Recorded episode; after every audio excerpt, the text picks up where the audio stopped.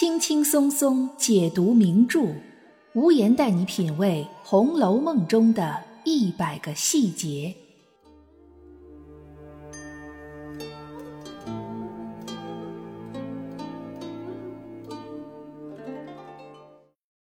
品读细节之美，发现别样红楼。大家好，我是暗夜无言，欢迎您收听原创节目《红楼梦》中的一百个细节。《红楼梦》众多女孩里有一个很特殊的人物，她不仅出现的晚，而且有头无尾，不知道结局。关键是她非常之优秀，堪称完美，甚至超过了宝钗和黛玉。她就是薛宝琴。关于薛宝琴这个人物为什么会出现在书里，她出现的意义是什么？喜欢《红楼梦》的人一直以来都有很多不同的看法。今天我们就从几个小细节来讲讲薛宝琴在《红楼梦》里代表着什么。薛宝琴是薛宝钗的堂妹，她家和宝钗家一样都是皇商，虽然家境豪富，但也和宝钗家一样处于封建社会士农工商的最底层。对于薛宝钗来讲，可以说，她一生的谋划都是在为了改变薛家的社会地位。无论是进宫做女官，还是嫁给贾宝玉，都是她作为一个女子，为了薛家的前途所能想到的办法。结果，进宫这条路是无望了，薛宝钗只好退而求其次，来竞争宝二奶奶的位子。其实，贾政这一脉在官场上也没有什么太高的地位。嫁给贾宝玉也不一定就是什么好的选择，未必能在未来帮助到薛家。薛宝钗之所以这样做，是因为父亲已经去世，家里没人能给她做主。薛姨妈是一个顶着慈爱名头，实际上没什么决断能力的女人，哥哥薛蟠则是一个不学无术、游手好闲的纨绔。这两个人不给薛宝钗添麻烦，就已经算是帮忙了。一个年纪轻轻的少女，自己给自己套上了一个沉重的人生枷锁，这是令人叹息的。而薛宝琴就不一样，她的父亲还在世的时候，就给她定下了婚事，而且还是翰林之子。翰林这个官职可以说是文职官员里比较重要的，可以直接接触到皇帝，而且明清两朝的翰林都是从进士里选拔的。学历很高，学识渊博。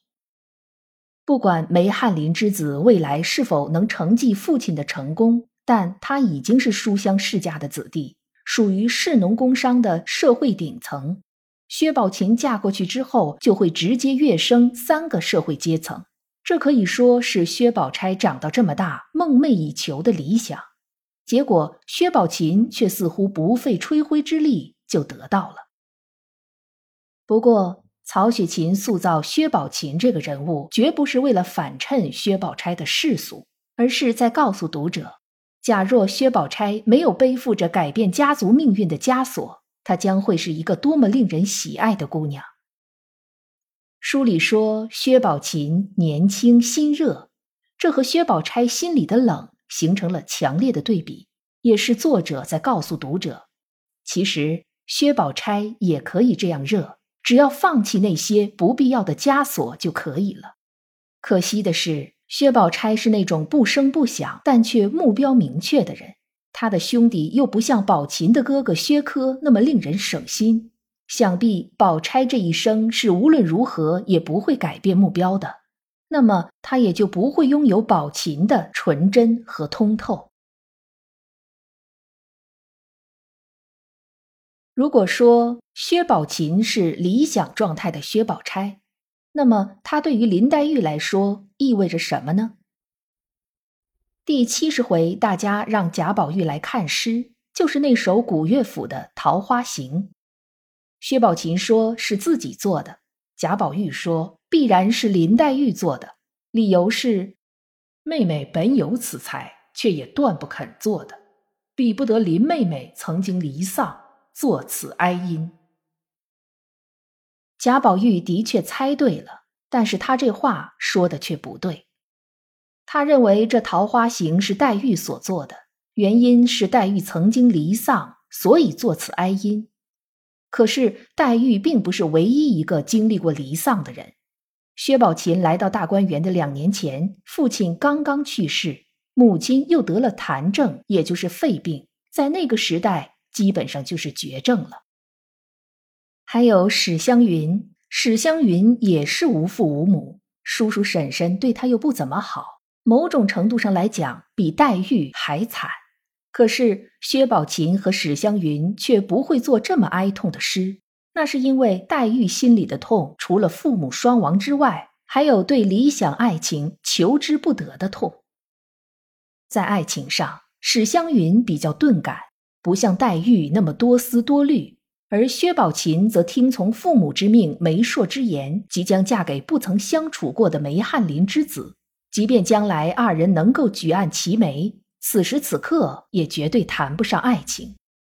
在黛玉这里，曹雪芹创作薛宝琴这个人物，就是在告诉读者：倘若黛玉能够放弃对真爱的苦苦追求，那么她也会像薛宝琴一样天真可爱、健康活泼。可惜的是，黛玉此生本就是来还泪的，她对宝玉那刻骨铭心的爱是无法放弃的，因此她也就不得不常年抱恙、缠绵病榻，还同时被身边的许多人所误解、曲解。正因为薛宝琴这个人物形象对于宝钗、黛玉来说有着这样的意义。所以就可以解释得了为什么贾母有意要将薛宝琴说给贾宝玉了。有很多读者认为，贾母之所以主意薛宝琴，是因为她既不想选宝钗，也没有选黛玉。其实恰恰与此相反，贾母想选薛宝琴，正是因为她在宝钗和黛玉之间左右为难。黛玉是她最心疼的外孙女。他必然不希望黛玉嫁给别人家。宝玉和黛玉从小一起长大，知根知底，又本是一家人，将黛玉嫁给宝玉，其实是最符合贾母心意的做法。但贾母也深知黛玉身体不好，性格高傲，虽然有管家的能力，但却没有管家的意愿。何况黛玉也不是王夫人和元春心目中最合适的宝二奶奶人选。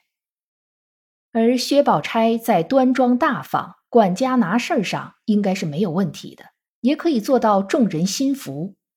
但贾母却认为薛宝钗未免失之心机深沉、城府过深，对于单纯的宝玉来说，也未必是可以举案齐眉的良配。恰好这时候，薛宝琴出现了，无言觉得贾母应该是知道。薛宝琴已许配给梅翰林之子这件事儿的，毕竟薛科和薛宝琴此次进京的唯一目的就是为了宝琴嫁人，但贾母还是故意在薛姨妈跟前明知故问，其目的就是在发射一个信号，这个信号就是在贾母心目中的孙媳妇人选应该是像宝琴这样的，贾母希望薛宝钗能少些城府，多些纯真。希望黛玉能少些哀愁，养好身体。倘若他们二人谁能先明白过来，那么谁就能成为贾母心中最合适的孙媳妇儿。可惜的是，薛宝钗如果没有了城府，林黛玉如果没有了哀愁，他们也就不是宝钗和黛玉了。贾母的这一举动虽然可以表明自身的态度，但对于已经定型的人物性格是无法改变的。曹雪芹因为以上这些原因而创作出薛宝琴这个人物，她美貌超过宝钗、黛玉，才华不输钗、黛、湘云，性格融合了钗、黛、云三人的优点，却没有他们的缺点。曾经和父亲走过万水千山，见多识广，又能通过婚姻改变家族命运。单看前八十回的话，薛宝琴无疑是一个完美无缺的人物。但是，完美如薛宝琴却并不在金陵十二钗政策里，这是一个矛盾，还是曹雪芹的疏漏呢？其实都不是。有人说，薛宝琴不在十二钗政策，是因为她并不薄命，命和运都很好，所以不在太虚幻境的薄命司里，那自然也就不在金陵十二钗政策里。也有人说，薛宝琴因为年纪轻轻便和父亲周游列国，抛头露面，不能算是大家闺秀，所以不能入选十二钗政策。这些观点都站不住脚。命运好的人会父死母病吗？命运好的人会嫁给自己一无所知的人做妻子吗？警幻仙姑在开篇第五章就已经很明白的交代过，太虚幻境各司里放着普天之下所有女子过去未来的册子，而这些个司的名字都是薄命、痴情、结怨、朝啼、暮哭、春感、秋悲。不管在哪个司，恐怕都没有什么好命运，结局无非都是千红一哭，万艳同悲。也就是说，在曹雪芹笔下就没有不薄命的女子，大家殊途同归。至于说薛宝琴抛头露面不算大家闺秀，因此不能入选，这更是无稽之谈。以曹雪芹的思想觉悟，绝对不会如此狭隘。薛宝琴的见多识广，在曹雪芹笔下是一个优势，而不是缺点。那么，薛宝琴为什么没有进入金陵十二钗政策呢？无言认为，那是因为薛宝琴这个人物是曹雪芹在《红楼梦》这个虚拟世界里再次虚拟出来的，和书里其他所有的女子相比，薛宝琴更像是一个梦中的梦中人。一个不可能真实存在的幻象，他在性格、人品、长相、才华、见识方面都无懈可击。这样的人，别说在《红楼梦》里，就是在真实世界里都不可能存在。她只能是曹公虚拟出来的一个，相比于其他红楼女子的参照物，就像一柄风月宝剑，只能看背面，却不可看正面。这也就难怪有读者对薛宝琴喜欢不起来。没错，因为他实际上是个假人。既然是不存在的假人，那也就自然不会入金陵十二钗政策了。《红楼梦》宇宙是一个真实而残酷的世界，并不存在完美的人，也不存在可以逃出去的命运。正是这种白茫茫一片大地真干净的人生结局，才使得曹雪芹笔下诞生了这部伟大的作品。今天的节目到这里就结束了，感谢大家的陪伴收听，也欢迎您订阅关注本专辑，收听更多无言的原创节目。本节目由喜马拉雅出品，独家播出。我是暗夜无言，让我们下一期再见。